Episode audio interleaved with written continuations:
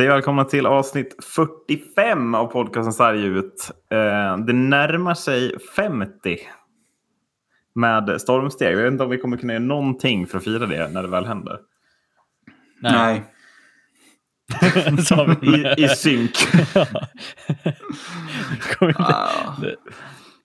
Ja, nej, det, det, jag, jag hade ju önskat att vi kunde fira med att gå på hockeymatch live och typ spela in ja, podden där och, och, intervjua folk i publiken och bara göra världens jävla avsnitt. Men det blir Suttit på hockey-VM och gjort det. Som, ja. någon, som tydligen börjar om mindre än en månad. Ja, för mig idag. ja verkligen. Kommer det göra. Man är så jävla taggad. ja, precis. Eh, men eh, tror ni alla matcher kommer hinna spelas klart? Alltså vi har ändå vi har en bit kvar. Det hinner väl bli maj innan den här SM-finalen börjar. Och go, gud vet hur länge vi ska vänta på att den hockeysvenska finalen ska bli kvar. Men det kanske inte är någon där som är aktuell för VM såklart. Dahlén. ja, jag tänker faktiskt ändå det. Jag är lite inne på det också. Sk men, skulle det vara han då i så fall. Men ja. Det är frågan om de tänker samma.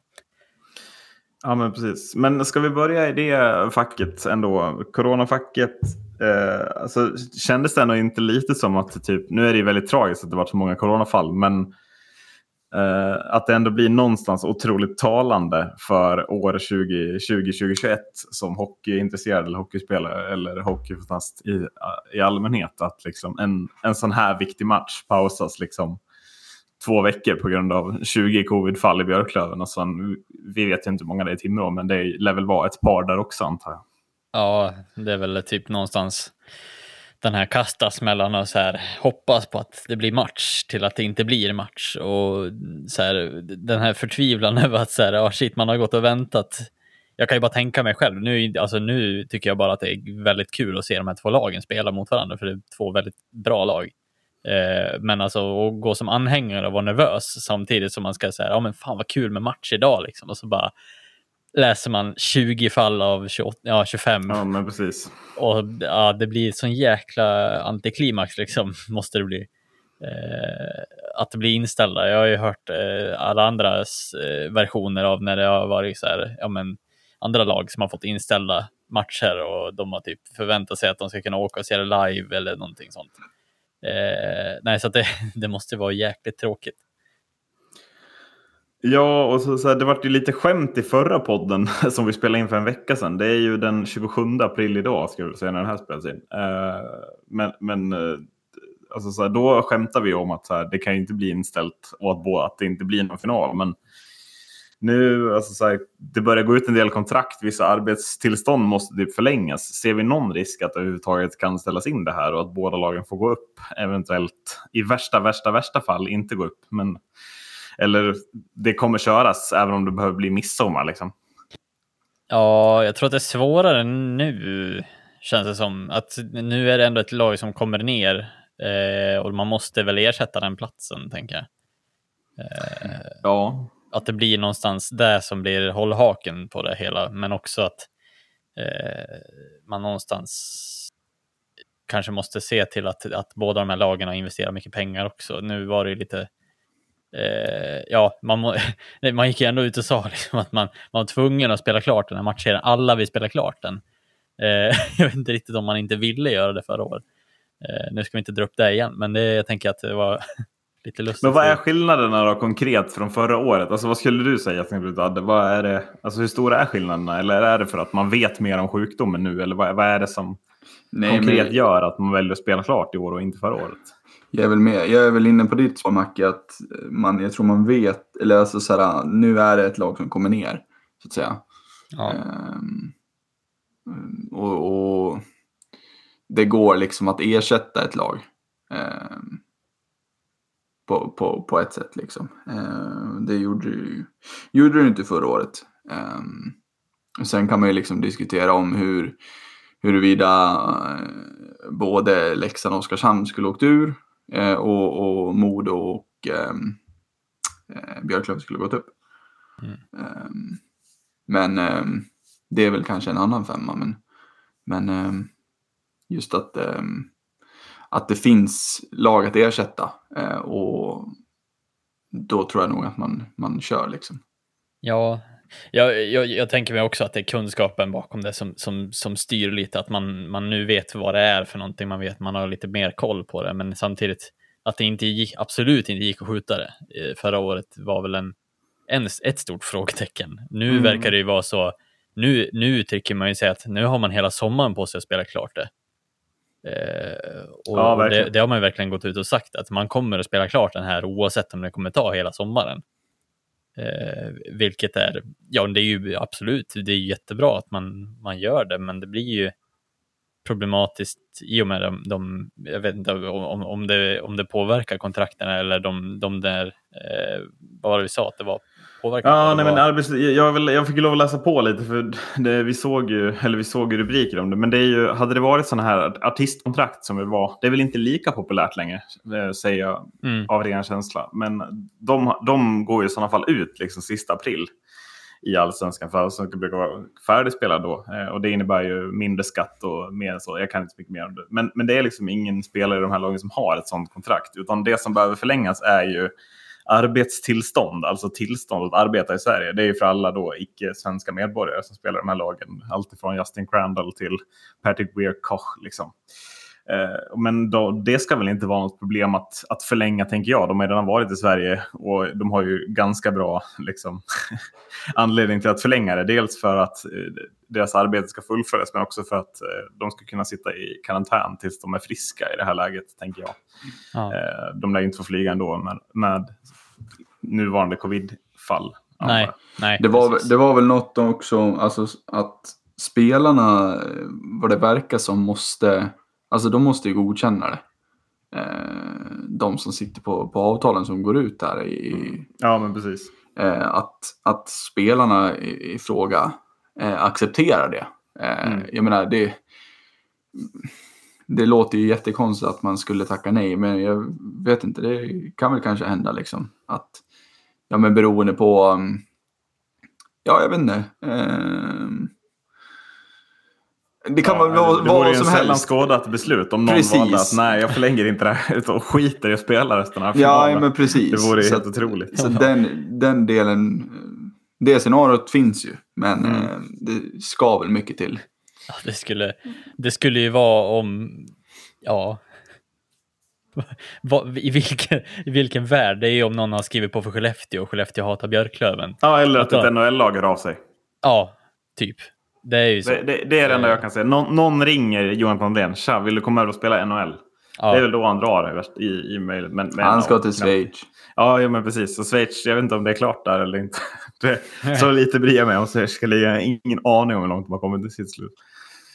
ja, nej, absolut. Det, Men, men det är väl den enda rimliga liksom, eh, tanken att, att någon ska till NHL, att de väljer att inte förlänga. Men jag tror inte att det... Det finns väl ingen som kan vara intressant på, på riktigt. Liksom. Ja, men jag tänker eh, om, om vi nu ser tillbaka på, på, på förra året, om det nu var artistkontrakt, om det nu hade varit artistkontrakt i år också. Eh, jag tänker för klubbarna i sig, är det inte värt att förlänga dem? Om det nu hade varit så att det var artistkontrakt. Ja, men alltså, Det hade väl- att, ett artistkontrakt får man inte förlänga. Det är det som är grejen med det. Ja. Utan att om du skriver ett sånt artistkontrakt så får du ju... Spelaren får vara i Sverige en viss bestämd tid. Och, eh, och då betalar man liksom mindre skatt för den här spelaren. På. Mora, det var ju uppmärksammat när Mora gjorde det för något år sedan när Spencer Abbott, Ryan Johnston och Kevin Gagné satt och bilade till Norge för att artistkontrakten började gälla efter ett tag. Typ, eller sådär. Fick inte bo i Sverige eller, eller något sånt där. Ja. Eh, så eh, det, just det, men jag tror ändå man hade förlängt ett artistkontrakt i det här läget till ett vanligt kontrakt. Skrivit ett kontrakt över en månad eller något bara med, med full skatt och full lön. För att få kvar dem i så fall. Jag tror inte det hade varit problemet heller. Eh, de pratar om att det innebär, vad är det, 50 miljoner att gå upp liksom. Så då vill man väl ha kvar alla spelare kanske. Mm. ja, precis. Men eh, hur tror vi att den här, liksom, alltså Björklöven verkar ändå värre drabbat än Timrå. Hur tror vi det kommer påverka eh, matchserien? Alltså när de väl drar igång. Kommer Björklöven ha en negativ, Ja, liksom, eller vad säger man, kommer Timrå ha en fördel? Eller är det bara att man kramar ur allt man har? ja du, det är en bra fråga. Alltså, så här, vi såg ju ändå ett Löven falla med 0-7, 7-0. Eh, Ja. Sista matchen, då förmodligen på no borde de ju ha varit påverkade av covid redan då. Eh, jag ser ingen annan scenario där Björklöven förlorar med 7-0 en, en finalserie.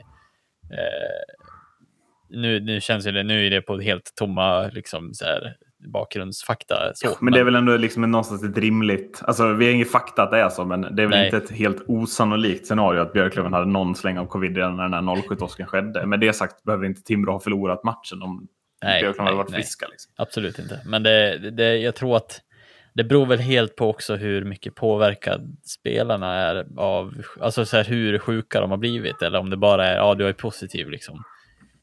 Um, jag tror att alltså, så här, om det väl sätter sig som en sjukdom, alltså att det blir ja, men, problem med hosta, lunge och så. Man har ju hört många som haft problem med att, med att återhämta sig. Det var väl senast i Rögle va, som, vem är det, Brithén va? Brist, nej, Bristet. Bristet. Mm. Eh, som, som hade jätteproblem att komma tillbaka. Så han är ju fortfarande så att han går på mindre istid. Bara för att orka med. Och han säger det själv också, liksom att, att kroppen har liksom inte hängt med på samma sätt och, och han, han, de försöker ju matcha in honom mer och mer med mer istid. Eh, och jag tänker att det kan bli en lång process för kanske vissa spelare. Vilket kan göra att om, om det är ja, fel spelare, om man säger så, så kan det ju bli en stor påverkan på, på hur matchserien kommer att se ut. Vad tror du hade påverkat mycket? Eh, nej men det, det är ju verkligen person till person. Um, och jag tror att det handlar väl också om hur, alltså hur många det är i varje lag som kanske är smittade och har blivit, eller som kommer att vara påverkade av det ett tag. Um, för det är som sagt helt, helt och hållet person till person. Vissa har inga symptom alls och mår hur bra som helst och, och vissa kanske har liksom um, hosta och feber och så vidare. Liksom. Um, kanske lite tungt att andas. Så att det sätter sig olika på, på olika personer och, och jag menar skulle till exempel Björklöven ha flera som är värre drabbade, det är klart att det kommer, kommer att bli en värre, värre comeback om man ska säga för, för Björklöven. Um, det tror jag ju. Um, mm. Men sen är det klart att liksom man, man har liksom egentligen ingen aning. Jag menar, du skulle kanske kunna säga att eh, det är sju stycken i Björklöven som har blivit hårt drabbade och det är två i Timrå. Men Björklöven kommer ut och, och vinner ja, nästa match. Det, man, det är svårt att, att, att, säga vad som kommer att ske. För allt handlar liksom, det handlar väldigt mycket om psyke. Liksom. Um, och vilken inställning man har också. Um, så att, nej, det, det, är svårt att, svårt att säga um, hur, det, hur det kommer att gå. Ska vi då, vi gå lite SL? vi kan hoppa lite fram och tillbaka mellan ligorna den här eh, eh, podden, tänker jag. Men eh, om vi då ska koppla ihop Corona eh, lite vagt, men eh, såg ni Rögle mot Skellefteå? Såg ni Rögles fina läktare, eller vad man ska säga. jag, jag hörde den innan jag såg den. Ja, det gjorde jag också. Men alltså, vad tycker ni om den? Vad tycker ni om lösningen? Eh, för info, de som inte vet, men Rögle hade väl liksom en hel kortsida uppsagt med någon slags bås. Eh, och det var väl ganska mycket folk där. Det, blev väl, det måste ha varit en 100-200 pers där inne i alla fall, eh, på den läktaren, tänker jag. Mm. Ja, man, man skapade sig någon form av utökad bar eller restaurang plats där man eh, på något sätt, jag, jag har för mig att vi har diskuterat det här, att det här hade kunnat vara en kringgående lösning, att man kan försöka utöka så att ståplats blir någon form av barområde. Jo, men alltså, vi, vi har ju sett det hända. Alltså, både Björklöven och Mora gjorde det under Hockeysvenskan Men här är det ju liksom, Rögle har ju en lite större arena. Den här lösningen var ju liksom en hel, en hel kortsida. Ja. Eh, som, det här var ju nästa steg i, i att kringgå systemet är det väl någonstans. Jag vet inte riktigt hur man ska ställa sig till. Ja, eh, verkligen. Jag vet inte vad ni tänker. Om ni... Jag tycker väl bara det liksom... jag tycker bara det är bra. Jag menar, kan man kringgå reglerna så ska man göra det. Ja, men alltså kringgå reglerna utan att kringgå dem. Det är väl det det handlar om. Liksom. Mm. Att så här, det är ju helt rent regelrätt, men... Ja, ja precis. är det etiskt kanske, inte, kanske inte vad Folkhälsomyndigheten står och tycker det är perfekt. Liksom. Mm.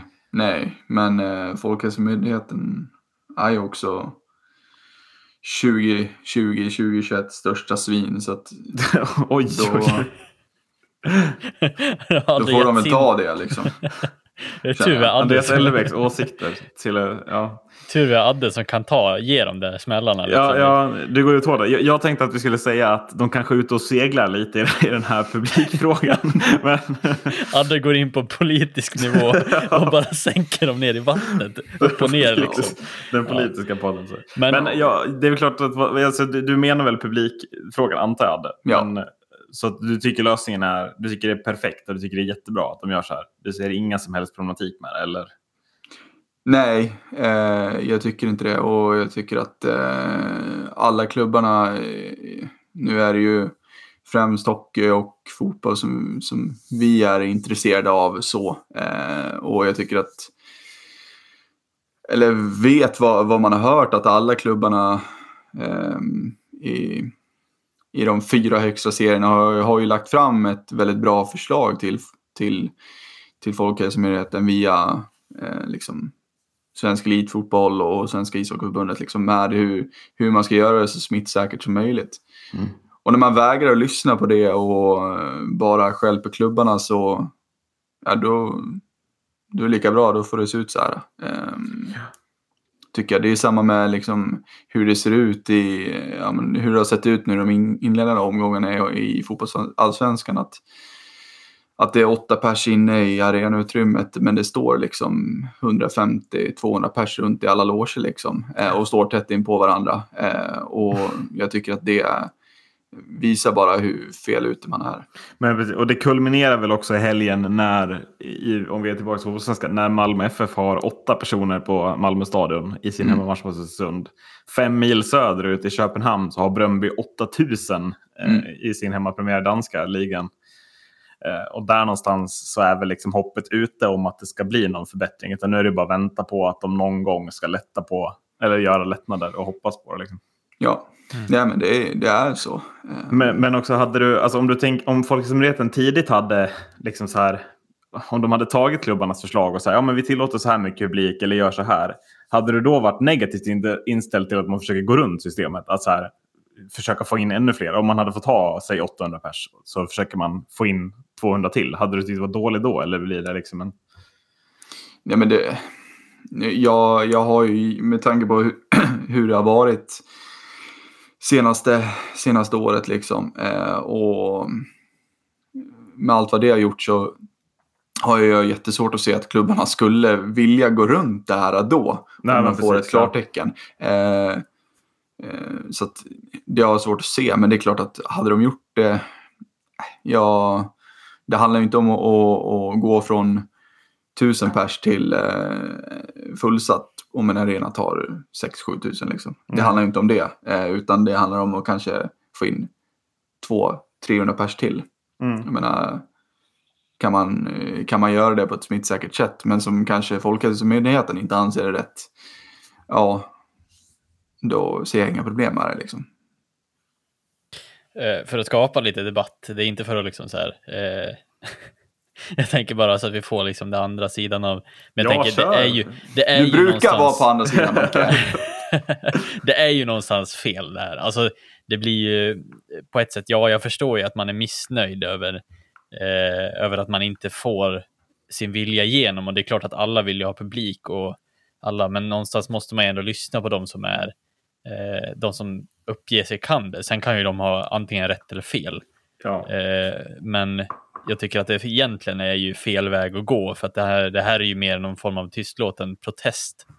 Eh, och hur man är, alltså så här, jag, jag älskar ju att det var, det var ju det bästa jag varit med om på länge. Alltså så här, det var ju, det var ju fantastiskt tryck och det var Ja, för där alltså, är vi väl överens. Alltså Ja. att det var ju helt magiskt att se det av någon Ja. jävla anledning. Men det var ju helt sjukt att bara höra att det liksom gick att skapa den stämningen. Ja, Det behövs ju inte mycket folk. Det behövs inte, behövs ju inte fullsatta redan för att skapa stämningen. Liksom. nej, nej, Utan precis. Det kan Och- verkligen bli. Och det var nog jätteroligt för spelarna att få uppleva det så. Men det blir ju samtidigt att, ja, någonstans är det ju ändå, eh, har ju ändå Folkhälsomyndigheten litat på att vi ska ta ansvaret, vi som är befolkningen i det. Eh, och det gäller väl även klubbarna och all publik som äntrar arenor och så vidare, som ändå har misslyckats på ett sätt. De har ju ändå någonstans litat på att vi ska kunna ta ansvar. Men, Jag- men för jag, tycker, jag, tycker, jag hamnar någonstans mellan er här. Att jag, jag tycker också att nu är reglerna som de är. Jag tycker kanske inte att det här är rätt som, som det som Rögle gör. Men det är också lite att jag blir på Addes sida. Anke, För att det är lite att jag känner att folk i Sumerieten tyvärr tvingar fram det också. Genom Mm. att inte ens möta då, klubbarna. Ja, men det, Alltså, någon, man möter dem ju inte överhuvudtaget. Utan SHL måste vandra hela vägen. Man, man kan inte mötas ha- halvvägs kräver jag inte heller. Men båda kan väl lämna sitt hem och mötas någonstans på vägen. ja. Det Eh, blir väl lite det. Att jag tror att klubbarna känner sig tvingade att ta de här åtgärderna. Men jag tycker inte att det är rätt för det. Alltså det är väl någonstans där jag hamnar i någon slags metavärld. Nej, men Ja. det, alltså, jag, jag vet inte om jag tycker, jag vet heller inte om jag tycker att det här är, alltså, är fel. Jag, alltså, jag älskar eh, hur man liksom, ja men, går runt reglerna för att få in folk i arenautrymmet, eh, bla bla bla. Men jag tycker ju inte heller att det är, det är ju inget fel med det. Det är ju ganska tydliga, alltså, tydliga regler. Alltså egentligen vad som gäller.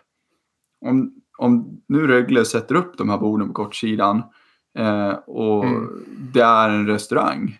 Alltså så här, ja, restaurang. Men då får man ha fyra stycken vid samma bord. Det hade man.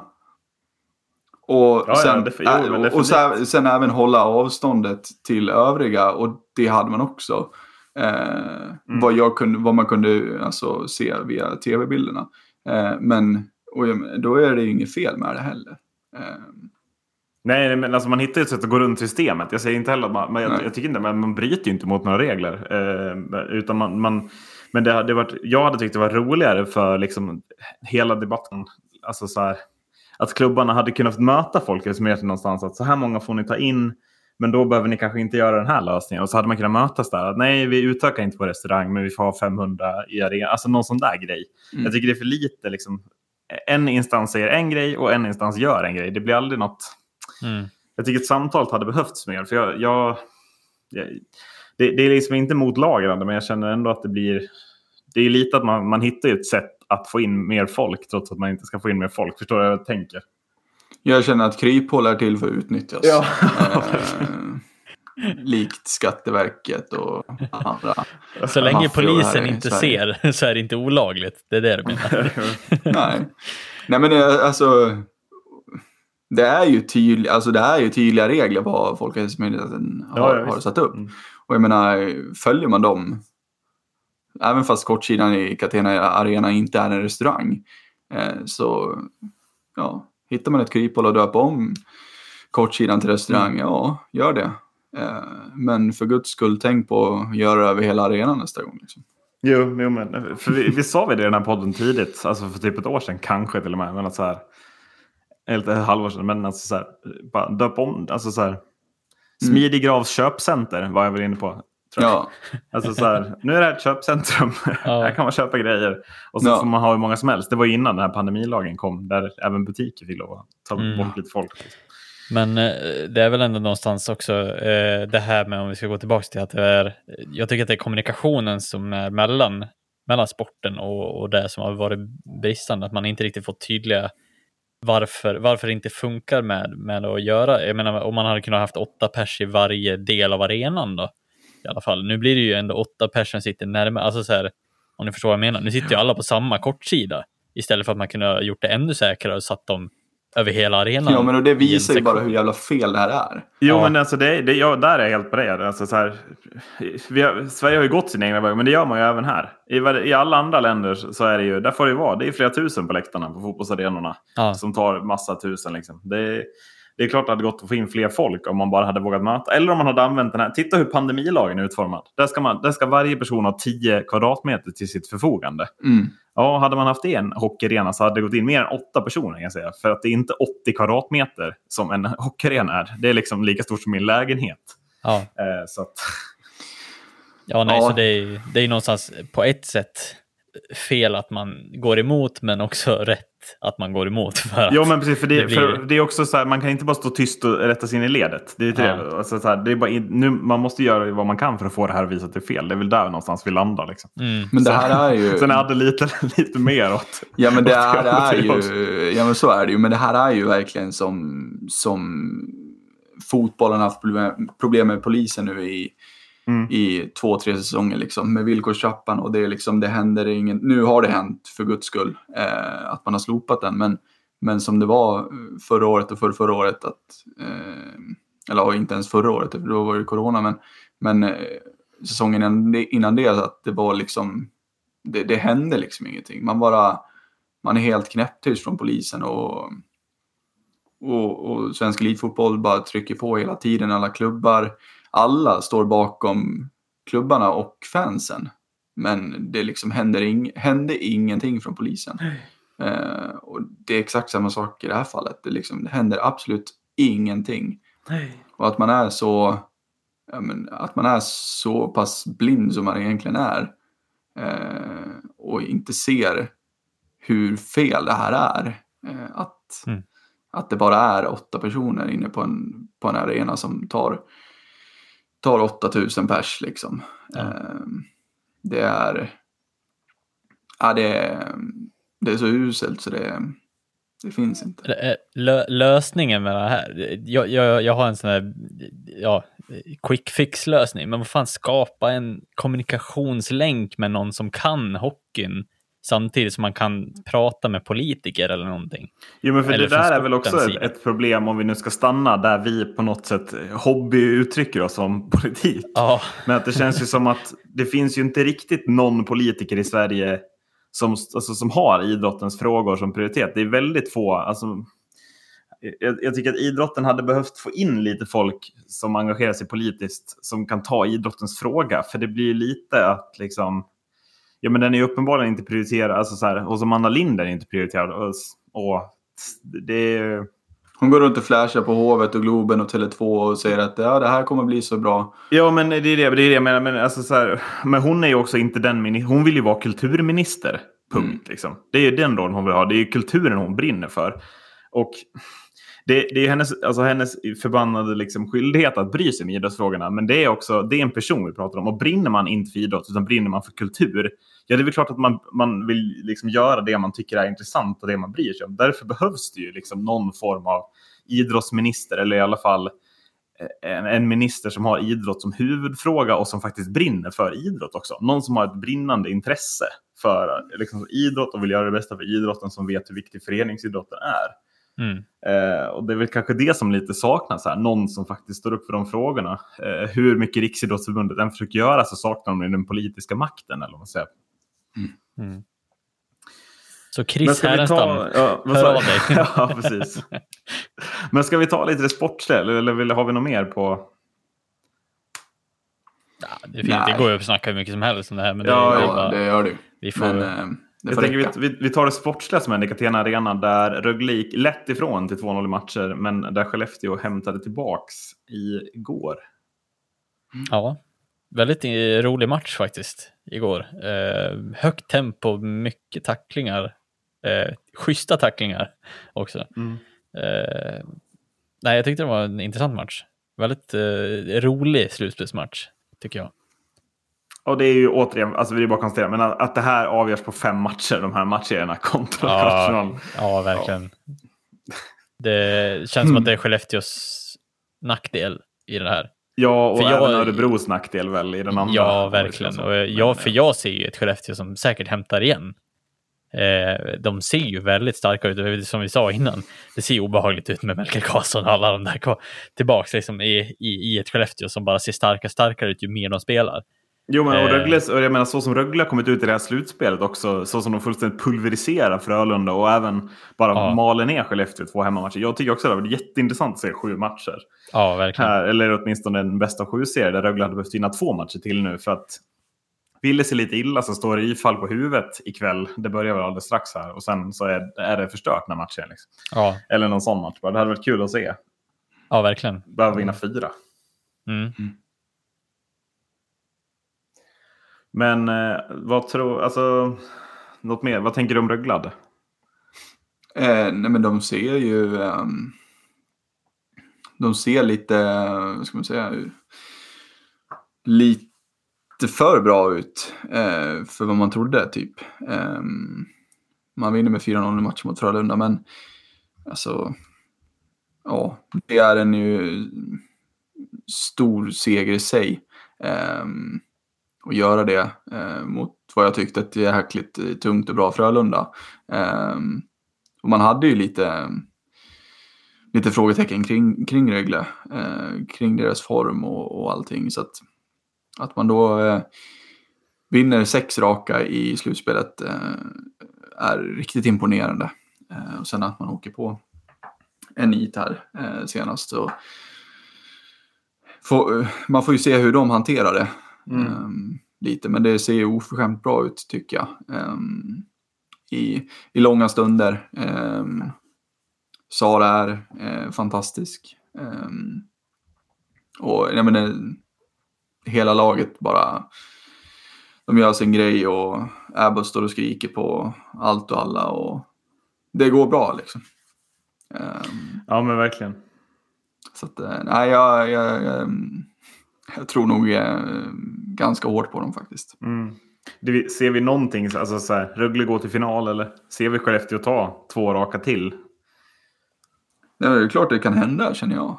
Ja. Eh, för jag menar, för de har ju inte på något sätt varit dåliga Skellefteå hittills. Eh, och med de som du rabblade upp Macke så, jag menar det är ett tungt lag och det är ett erfaret lag framför allt. Eh, och vet, vet lite vad som krävs i, i slutspel.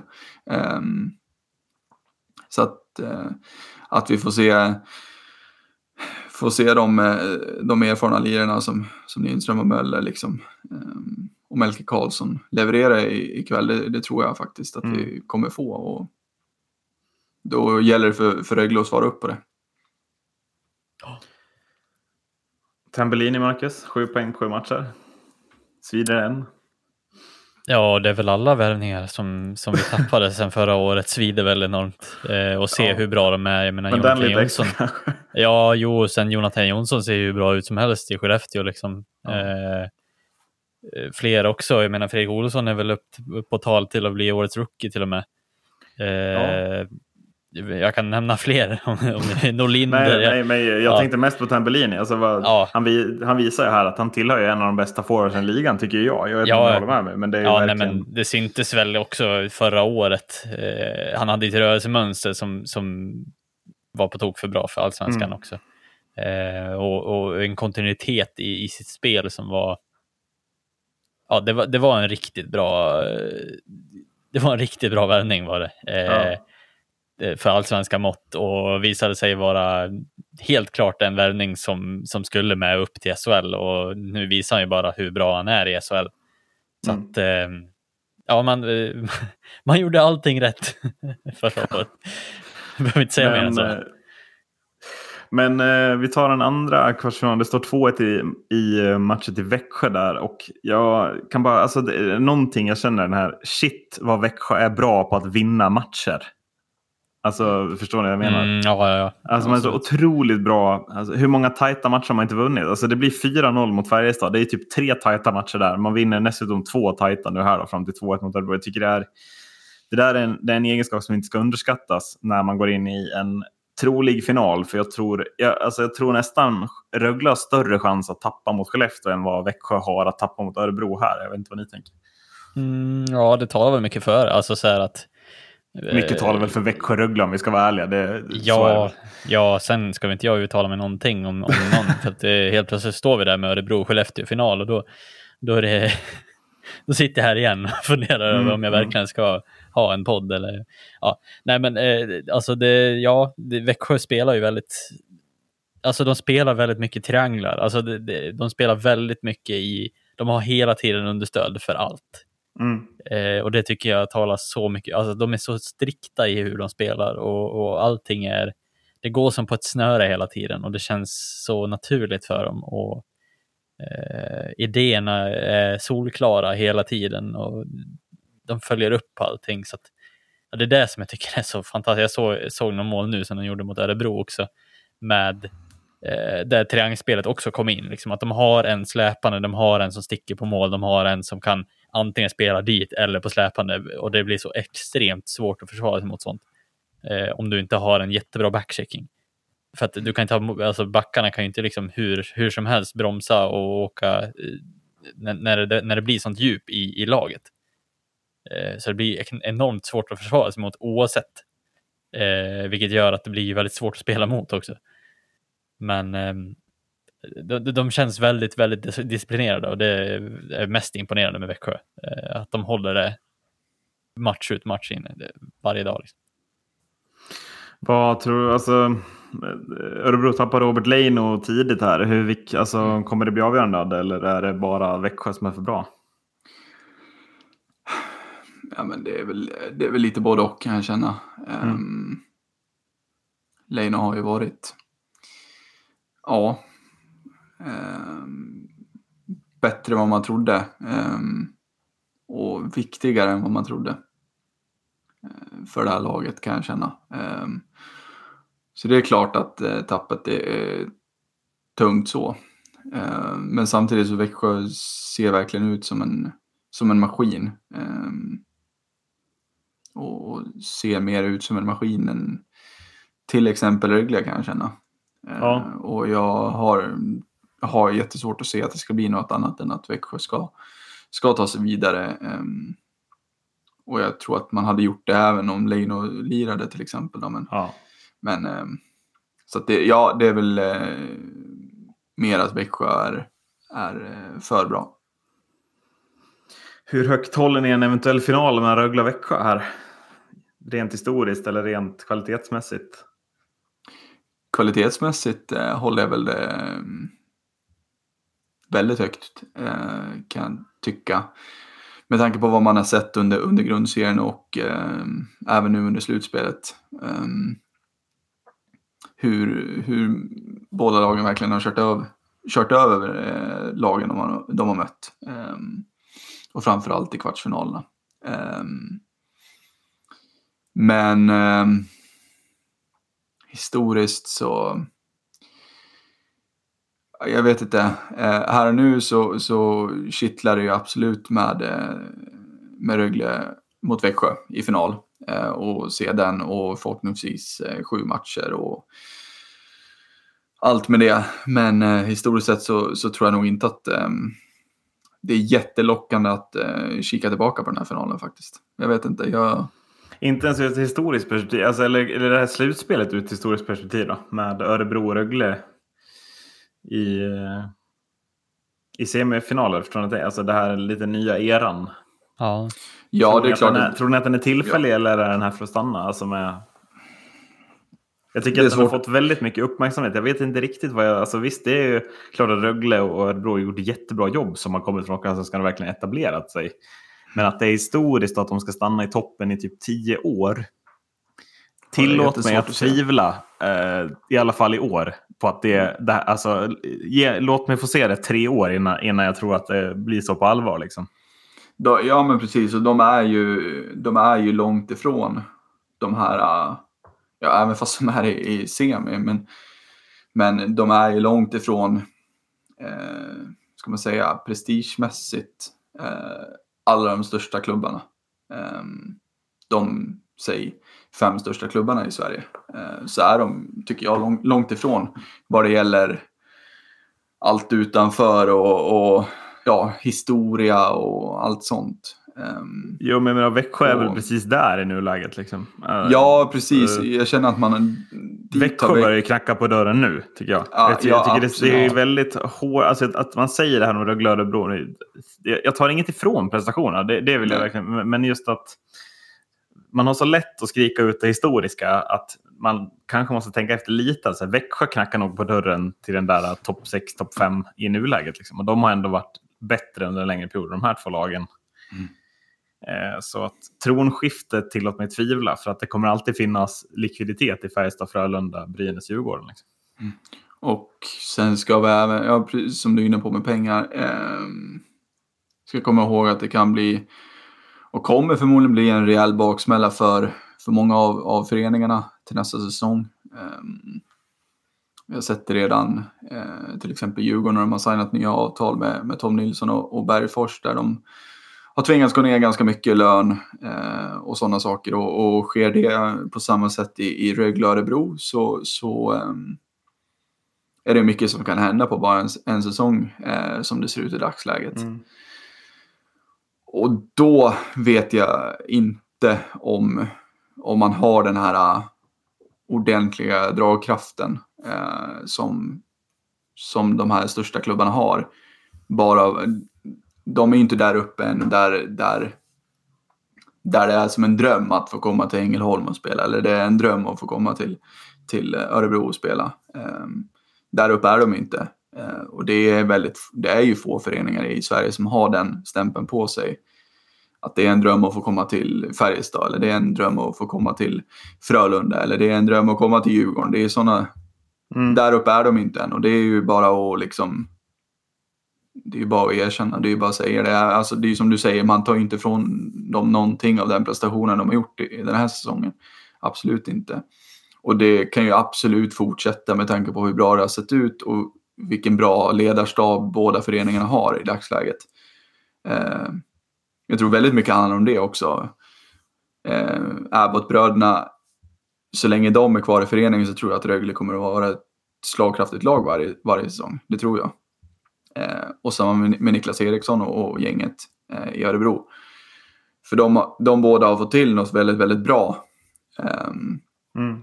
och har en väldigt tydlig spelidé.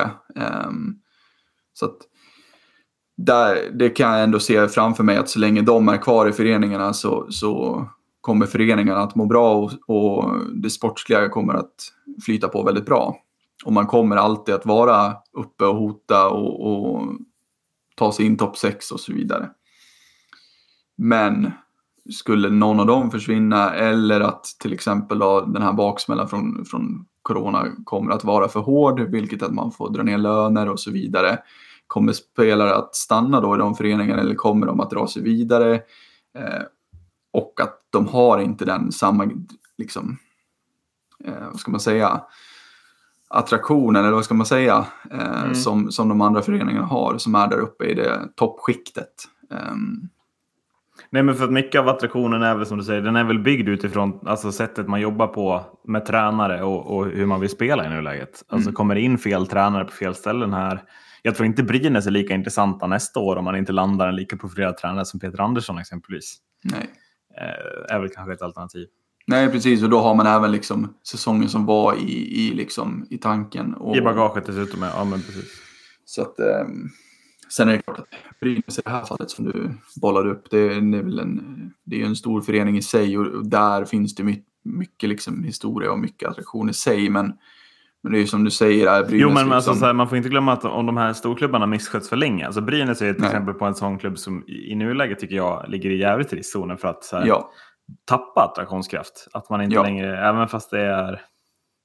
Även fast man håller på Brynäs och gillar Brynäs så, så blir man inte lockad av kaoset på det sättet. Mm. Utan då kanske man hellre går till Rögle där allt är på gång men att det inte finns samma historiska, alltså på den nivån. Mm. Eh, så. Utan där finns det väl andra klubbar som ligger bättre till, tänker jag. ja. Eh, vad tänker du, Marcus? Har du något att lägga till? Om just eran eller? Ja, bara allmänt. Om det vi hade precis har pratat om i 77 minuter. Ja, nej men det ju, jag förstår ju att det liksom är... Eh, det är Men ju... tror, du, tror du Rögle och Örebro kommer stanna länge i toppen? Eller ser du också en möjlighet att det faktiskt Alltså, de tappas? just, Eller vad?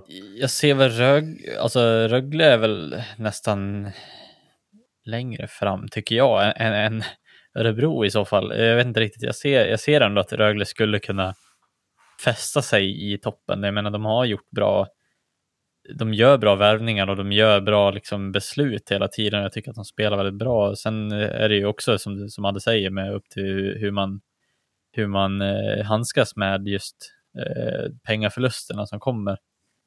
Eh, om, om man kan ta sig igenom det, ja då kanske man är, alltså, är en klubb för, för toppen framöver. Men, men det blir ju hårt jobb och, och det handlar ju mycket om, tror jag, eh, om Abbott blir kvar eh, framöver också eller hur det ser ut.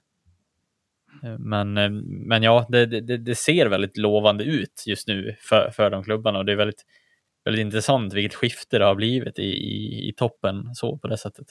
Men ehm, ja, nej, det gäller väl att hålla i hatten liksom när, när den här pengachecken betalas ut och den inte är lika stor. Eh, och, och vilka värvningar man värderar högt och vilka som blir liksom jag menar, en värvning som Tambellini i år till exempel, han kan ju inte ha varit absolut dyrast i, i truppen, men ändå en spelare som är så tongivande i slutspelet. Mm. Om man kan fortsätta göra de värvningarna, ja då kommer man ju klara sig väldigt, väldigt bra ändå. Eh, om man ändå lyckas scouta spelare så pass bra som man gjorde med Tambellini, att han faktiskt platsar i den här truppen och kan göra det på slutspelsnivå väldigt, väldigt bra också. Så att, eh, ja, nej, det, det, är väl det som talar för Rögle tycker jag mer än vad Sen har ju Örebro också gjort bra värvningar med Rendulic och sådana som vi absolut inte hade koll på innan. Så att eh, någonting har de ju ändå gjort bra, klubbarna. Det är ju inte bara Mm. så att Nej, det, nej, men det, det, alltså, så här, det skriver vi under på. Men just... Alltså, många pratar ju om det histor- historiskt som att det här, här ser vi ett tronskifte. Mm. Gör vi verkligen det? eh, Tror, tror du? Alltså, Jag tror här, att det mer Du tror Rögle ändå kan vara med där uppe väldigt länge? Eller?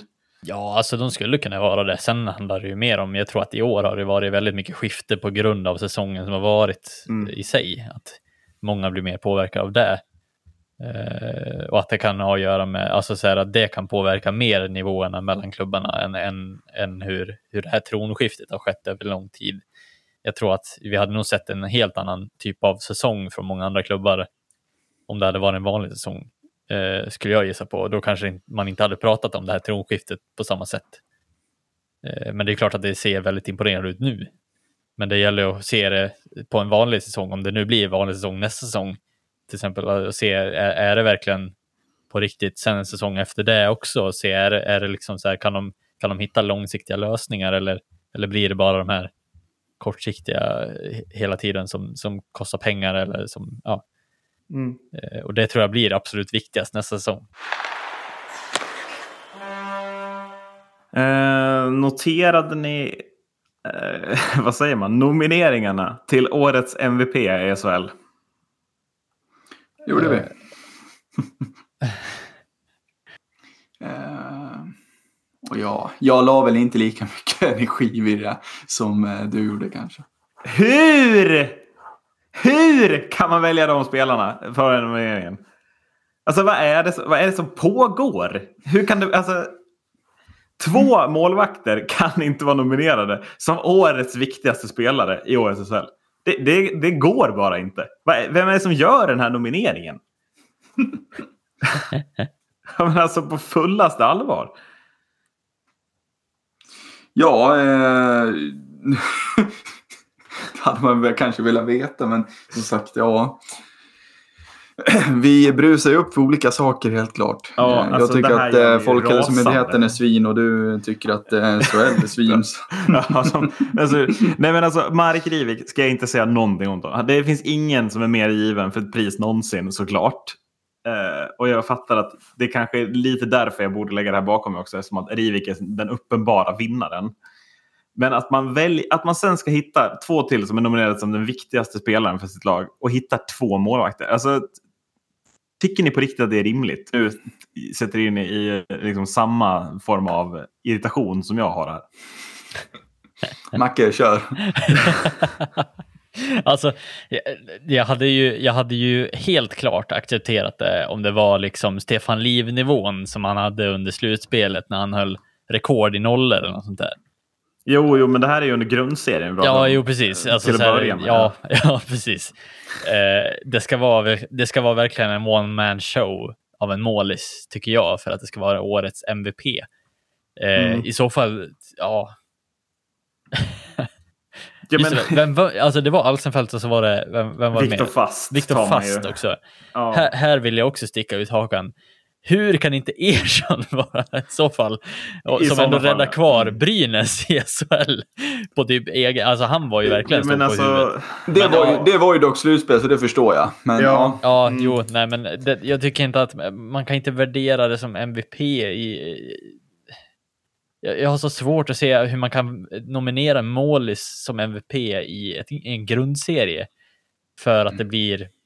Alltså då borde man kolla, se över det här priset och verkligen fundera sig, vad fan är jo, det det men här alltså, om man ser det, då ska det ju verkligen vara en målvakt som sticker ut. Alltså, typ som när Oskar Alsenfelt gjorde den där säsongen i Leksand för något år sedan. När det Ja. liksom uppenbart var han som var en stor anledning till att Leksand liksom slapp kvala neråt överhuvudtaget. Mm. Men i det här fallet, alltså jag menar Viktor Fast i Växjö. Du pratade om det Marcus. Som, ja, men Växjö är ju hur ramstarka som helst. Det är Ja. otroligt svårt att göra mål. Det spelar ingen roll att Viktor Fast står där. Vem, vem, alltså, Hugo Alnefelt hade blivit nominerad som årets viktigaste spelare också om han hade stått där då. Men nu spelar han i HV istället. Som inte Ja. har någon ramstark defensiv överhuvudtaget. Eh, Men det sjukaste av allt är väl ändå Oskar Alsenfelt. Han har väl inte på något sätt varit jätteviktig för Malmö. Utan Malmö behövde ju värva sig kvar i årets SHL. Det var, Malmö låg ju under strecket tills de började värva spelare. Och Alsenfelt var de med från början vad jag minns, eller? Ja. Ja. Och, men det är väl också... Det, det, det, visst, det är ju, alltså, så här, han gör ju en imponerande säsong. Det är ju inte så att det är dåligt. Eh, Nej, jag, tycker det är mer, inte. jag tycker det är mer rimligt att han är med än Viktor Fast egentligen. Så att, eh, för att vi, Ja, men- Jag tror vi snackade just när vi tog upp det här med, med att Viktor Fast har inte alls i närheten av lika mycket skott som, som Al- Alsenfelt har fått tagit i år. Och, Nej, och, absolut. Och då är det också så här att ja, det är klart att du kan vara bra i ett bra lag. Sen är det klart att ja, eh, att man kan vara en bra spelare i ett bra lag också. Men det känns som att det är så här. Det, det, det, ja, det måste ju gå att hitta någon fler som har varit riktigt, riktigt, eh, riktigt bra trots att det har gått emot.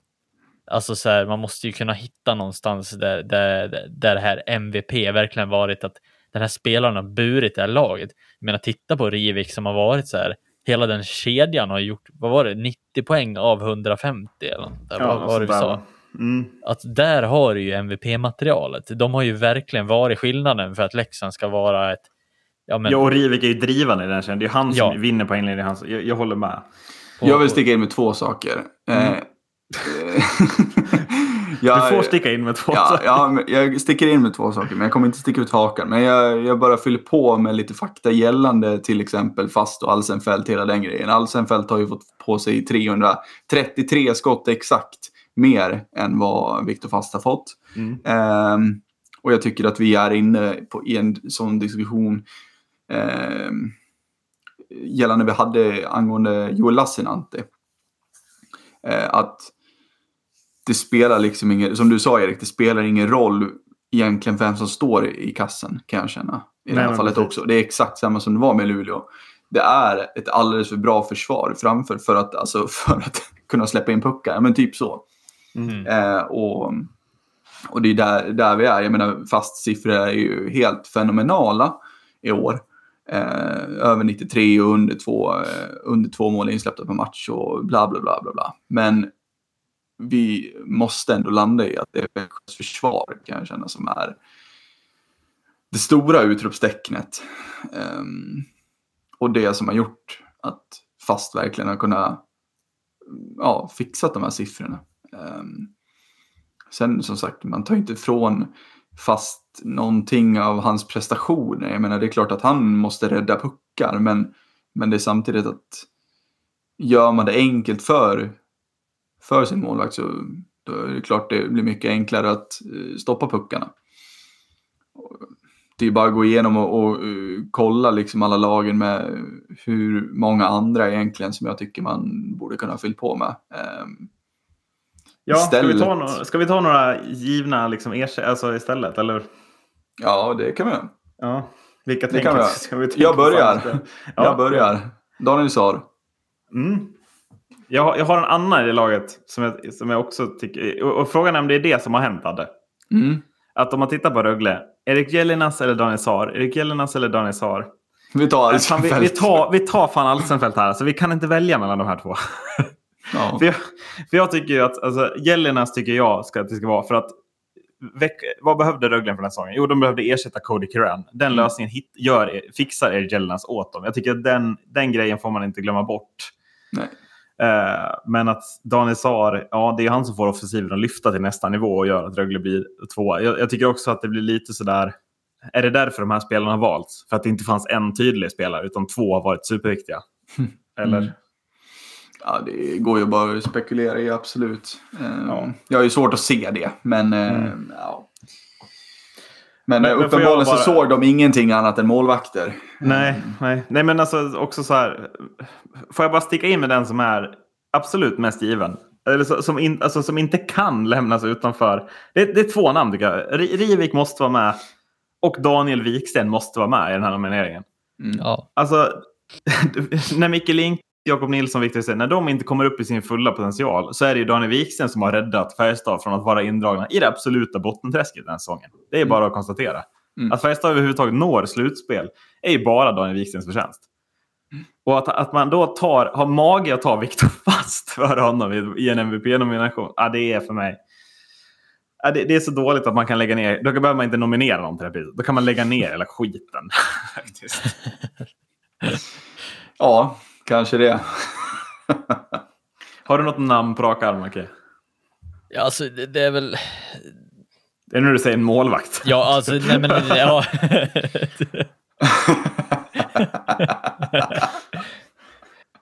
Jag tycker Alnefelt har varit jäkligt... Han har stått upp bra.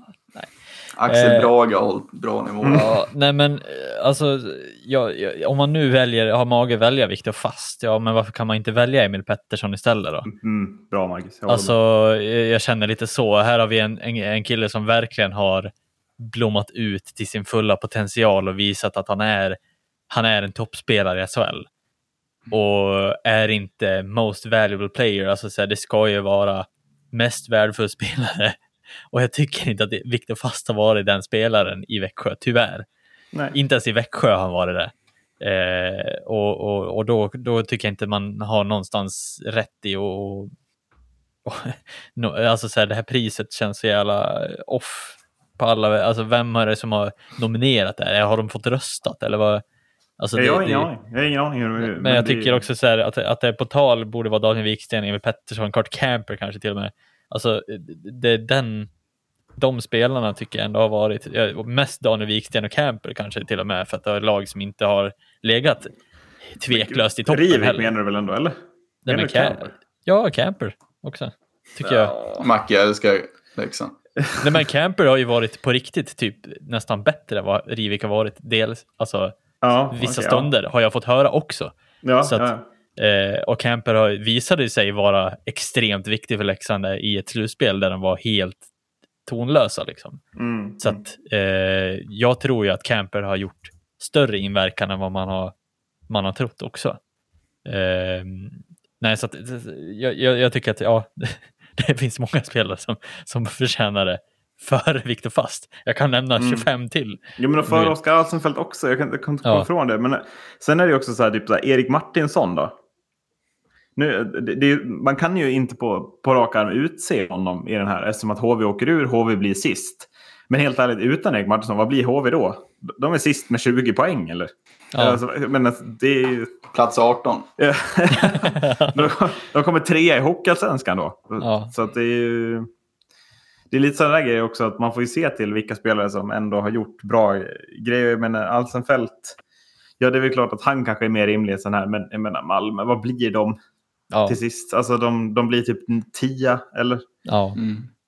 Eh, jag, jag vill bara hitta en anledning till att nämna det här, men Borna Rendulic också. Är inte det också så här ett material för det här?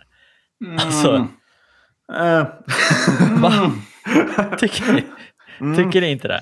Ja, men det här är... Från det här ingenstans är, kommer han in och jag sa, jag, vad, vad var det jag sa? 60 poäng. Han gjorde 38 av dem. Ja, ja, alla ja. fall. Jo, jo men Mm, alltså. Han fick 70 utvisningsminuter då. Förstå mig rätt Ja. Magnus, han var, han var inte dålig. Men jag tycker nog kanske inte ens att han är Örebros bästa spelare. Jag tycker lite på den nivån. Men jag tycker också att Örebro, där är det, liksom, där är det för mycket kollektivet som spelar Mm. roll. Ja, Att, alltså, så här, Växjö har varit mycket Emil Pettersson. Eh, Rögle har varit mycket Erik Jellinas och Daniel Saar. Till en nivå där Örebro har ju snarare varit tre kedjor. Eh, sen är Kovacs, Abols, Rendulic den drivande av dem. Men Ja. ja. det blir lite att de... De är jävligt underskattade, men kanske inte att de är med just i MVP-grejen och jag har göra med. Kanske lite. ja blir nej, det, det, så det är som du säger också. Det är för mycket. Men just det, också när- med Leksands första kedja som ju basically... Alltså, så. Om Ja, man ska se till MVP så är ju Leksands första kedja viktigare för dem än vad Örebros första kedja är för Örebro. Det är där Ja. jag försöker landa. Ja. ja jo, precis. Men så. Eh, ja, men jag har eh, lackat klart om det här. jag vill bara liksom förtydliga. Sen är, det ju, sen är det ju hela tiden här också. Ja, men nu, nu vann inte de utan Rivik vann.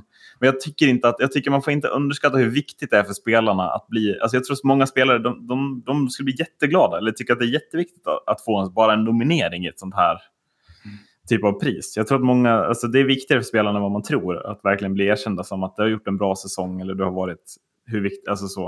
Eh, Vad tänker ni där? Tror ni att de skiter fullständigt i eller tror ni att det är viktigt? Det är väl viktigt att få någon form av bekräftelse på att man faktiskt har lyckats den här säsongen också.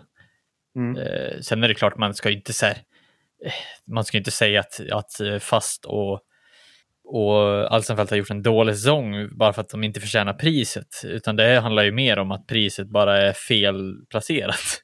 Eh, Mm. Man kanske borde skaffa ett eget pris för målisarna, för det känns lite som att de, de hamnar i någon form av skymundan bakom spelarna också. Eh, Ja, för- men det finns väl ändå liksom, alltså, exempel på målvakter som har varit viktigaste spelarna i laget. Men jag tycker inte att fast... Alltså, Alsenfelt är väl ändå det i Malmö i år. Men Malmö blir fortfarande bara tia. Alltså, det är lite det, dit jag vill också. Så här. Ja, jo. Vad är kraven för att bli det här? Men fast är ju som säger, där är ju ett exempel på att ja, men här spelar det ingen roll vem som står i mål, bara det är en målvakt som klarar av att stå i SHL. Eh, Ja. Medan det finns exempel där målvakten, för att spelet överhuvudtaget ska funka, behöver den vara liksom jätteviktig. Kan jag tycka lite. Ja. Alltså så. Det, det ska ju vara som du säger, alltså så här, det ska vara skillnaden mellan, alltså det ska vara nästan dag och natt. Alltså Ja. den, och det är det Rivik har varit för Leksand. Jo, alltså men här, verkligen. att, att det ska vara verkligen, om de, hade, om de var utan den här målisen, vad fan hade de gjort då? Det är det man ska tänka för att Jo, men det är det med, med Rivik är väl skillnaden mellan plats tre och plats sju i år kanske. Ja, Och det är väl lika... li- Alltså, den så kedjan. Liksom. Viktor Fast, det är skillnaden mellan plats ett eh, eller plats ett. Oskar Ja. Alsvensk kanske är skillnaden mellan plats 10 och plats 12. Eller alltså, förstår ni vad jag Mm. menar? Ja. Att det blir lite, det det blir tydligt för mig i alla fall. Alltså Daniel Wiksten, utan honom så är Färjestad inte sjua här. Då är man kanske 10, el- alltså 11, 12. Man- Man är nere där. Man kanske missar slutspel då. Ja. Utan honom den här säsongen. Tillbaks ner i Hockeysvenskan och jag vill berömma Västerås Silly Season. Har ni koll på den? Mm. Det har man. Sällan skådad Silly Season väl? Eller vad? Alltså, Så tidigt också. ja, precis. Alltså vi har knappt gått in i lågsäsongen och det, Nej, men precis. Klart det, vad- Serien, eller, eller liksom så här, SM, det, det, SM-guldet är inte utdelat och man har klart med Alexander Moldén som gjorde succé i Kristianstad, Daniel Gunnarsson som var en av Leksands bästa backar och Anton Svensson som kom fyra i poängligan i Tingsryd. Liksom. Eh, och då riktas ju dessutom Johan Gustafsson på väg in som första keeper i det här bygget. Eh, det, blir, det är väl en enorm positionering för Västerås här redan tidigt. Att man, man siktar ju högre än vad man blev förra året. Mm. Jag tror att anledningen att man är tidig på marknaden också är väl att eh, det kommer att röra sig runt rätt mycket känns det som i sommar. Eh, jag tror att det kommer att vara många, eh, många lag som kommer behöva plocka spelare som är och, och man vill nog vara tidigt ut med att sätta laget. Eh, för jag tror att det kommer bli, det kommer vara, jag tror det kommer vara lite roligt krig i, i på silly season-sidan där. Eh, för det, det är ju, dels kommer ju HV neråt också, eh, Ja, som ska jo, ha verkligen. 15, 15 nya spelare. Mm. Eh, inte för att man kanske köper alla, men man, man kommer ju att behöva eh, ha spetsspelare för allsvenskan och då är det viktigt för Västerås att låsa de spelarna så tidigt som möjligt. Mm. Ja, för Västerås låser ju dessutom Alexander Lunsjö och Lukas Zetterberg. Det är väl 35 mål föregående säsong. ja. Eh, som man dessutom låser och fyller på forwardsidan då. Man så det är ju... Det finns ju mycket att hämta om man kan få till spets, lite spets här i Västerås. Då kan man nog bli topp tre. Liksom. Ja, och sen också så här att man låser det för de nuvarande topplagen i, i allsvenskan som sitter fast i en finalserie. Ja, Eh, där man förmodligen liksom måste, något av lagen kommer ju behöva gå för de där värvningarna eh, framöver. Och, och då om de är låsta så då sitter ju Västerås i en väldigt bra position. Liksom. mm. Nu kanske de har redan på tal några spelare klara, det, det tror jag också. Men samtidigt är det ju ändå tunga spelare som Västerås har värvat. Mm. Hur, hur bra är liksom Daniel Gunnarsson på allsvensk nivå tror ni? Vi snackar Jag om tror det där bra. Ja, jag tror att han är jättebra här. Är det inte topp tre back i ligan potentiellt? Jo, jag, ja, men jag blev jättechockad eh, att Ja. han eh, tar steget ner. Faktiskt. Eh, så, ja, vad de har lockat med är intressant faktiskt. Mm. Ja, Hadegård och Bengtsson försvinner ju nästa säsong så att eh, ja, det är nog Mm. frågan om det inte är bästa backen om ingen annan kommer Ja, skapligt tung silly om vi ska istället vända på det. Skapligt tung silly för Tingsryd hittills. Som alltså har tappat Rasmus Bengtsson, Anton Svensson och Andreas Ljunggren redan. Det är inte ens maj. Och Filip Cederqvist. och Filip Cederqvist dessutom. Ja. Tappat sina, plus de här till Södertälje ju. Mm. De har ju typ tappat sina fem bästa forwards, eh, bästa keepern och bästa backen innan maj har börjat. Harry Eh, också va? Ja, precis. Harry Ja. Olsson gick till... ja, det är inte Så det mycket är kvar ju- av det bygget nu. Nej, och det är ju all spets är borta. Så Ja. Tingsryd har ju en, ett stålbad, Guds nåde, att vänta sig den här silly för att fylla, fylla de platserna tror jag. Det blir Ja. nog jäkla tufft faktiskt. Och så ska de slåss med HV också. Ja, ja precis. Om Smålandsspelarna. Mm. Mm. Då är frågan, vem värvar Lavois? HV eller Tingsryd? Har, har vi oddsen på det? Vilken lava? Rafael? Rafael? Är inte han kvar i Väsby eller? Tror du? Nej, men du- du är ju- 176 poäng i division 1. Ja, nej, men du är väl någon slags eh, NHL-korra. Det var- s- Spelar han liksom på andra sidan nästa år, Lava? Eller blir han kvar i Europa tror du? Jag har svårt att se att han ska, ska komma över en säsong till. Eh, Jag har ju svårt att se att han ska, ska gå in i ett, eh, i ett Oilers till nästa säsong. Det tror jag definitivt inte. Men jag- har väl en känsla av att han förmodligen kör AHL. Mm. Ehm, och ehm, ja, jag, jag, jag tror att eh, jag tror att man gör det här, en sån grej, eh, när man ändå är en sån eh, högt ratad prospect ehm, som han ändå är. ehm, kan jag känna. Eh, och jag tror att man gör en sån här grej då en gång. Eh, för att få eh, liksom, erfarenhet av, av seniorhockeyn och allt vad det innebär. Ehm, för att sen liksom försöka göra, det- eller göra ett försök av det. Jag menar, det, att han börjar i AHL nästa säsong betyder ju verkligen inte att han blir kvar där. Eh, och han har ju spetsegenskaper ehm, som jag tycker att de, de har väldigt mycket nytta av kan jag känna. Oilers till exempel. Att kunna fylla på underifrån. Ehm, eh, kan ju se honom att, att kanske gå in i en tredje kedja till och med. Ehm, för att liksom få ännu mera death scoring liksom i, i laget eh, mot vad man har redan idag. Jag tänker med sniper som, som Puljujärvi har varit bra i år, Kelly Yamamoto har varit bra, men, Mm. men att fylla på ännu mera ehm, så kan han väl passa in bra, men jag tror att han, ehm, det är väl någon, någon attitydsjustering som lär till kanske. Eh, vad jag Ja. känner, vad man såg i år i, i Väsby eh, som lär till för att han ska kunna ta sig in i, i NHL. Men, så jag tror att AHL är en bra start för honom. Ja. Ska vi stänga det där? Det blir så jävla långa utdrag för mig. Det blir det väl inte? Vi är under timmen nu, eller hur? Du blir ju glad, Marcus. Ja, ja. Ja, mm. Okej. Eh, Men Marcus, eh, jag tänker att om det går lite dåligt för Tingsryd nästa år, vad borde de göra då för att spela enkelt? Eh, Spela sarg ut. De borde spela sarg ut. Tack för att ni har lyssnat. Hej då! Hej då.